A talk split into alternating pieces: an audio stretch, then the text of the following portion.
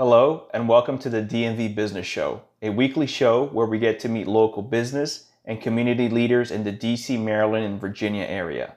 They get to impact their story and how they got there. You can expect to hear advice and learn about their journey and how they went from point A to point B. My name is Odo Sevilla, and I'm a commercial real estate advisor in the local DC, Maryland, and Northern Virginia area. I have been very fortunate to have worked with many amazing entrepreneurs and executives from startup founders to international Fortune 500 companies. And one of the things I love about what I do is I get to form these great relationships with some interesting people. I get to know them and I learn about how it all started. And I love hearing a good business story.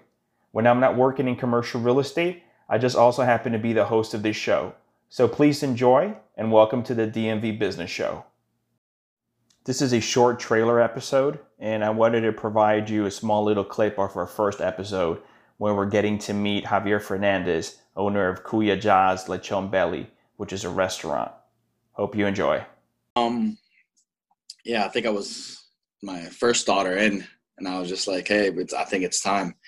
I was actually, I was selling pork belly lechon on the side, catering on the weekends out of my own house. I was using my oven here in the house the house smelled like lechon for a couple days after every time. Now, were you still a sous chef at the other restaurant, or you had left yeah, that already? Yeah, sous chef at the other Okay, so you were doing this on on the side on your time. I was off. doing it on the side, okay. and this is when Facebook was getting bigger, and obviously you can post anything on there, and people get comments. Sure. People start talking about it, and that's how it started.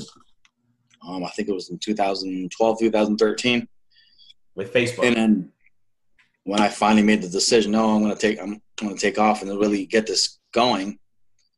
Um, I was lucky enough that my sister, she's already, she'd already had a, a warehouse where she was making, she had her own kitchen basically, um, where she was building up her, her um, catering side, her business.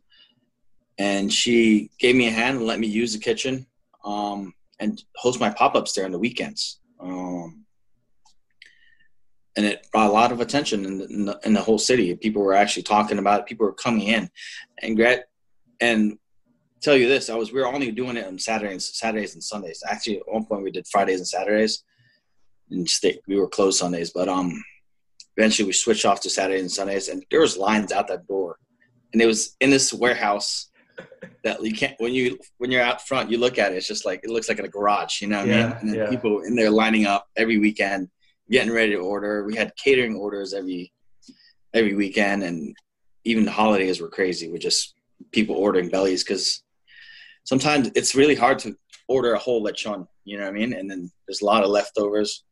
I think the belly is where I thought it was the best marketing strategy to open up that business because it's boneless and you can eat every every part of it. And um, like I said, people were talking about it. I had a few writers that I wrote to and they responded. They came in, they wrote some articles about it, and a year into that, I think we that's when I was talking to you, and we were looking around at places and decided to pull the trigger.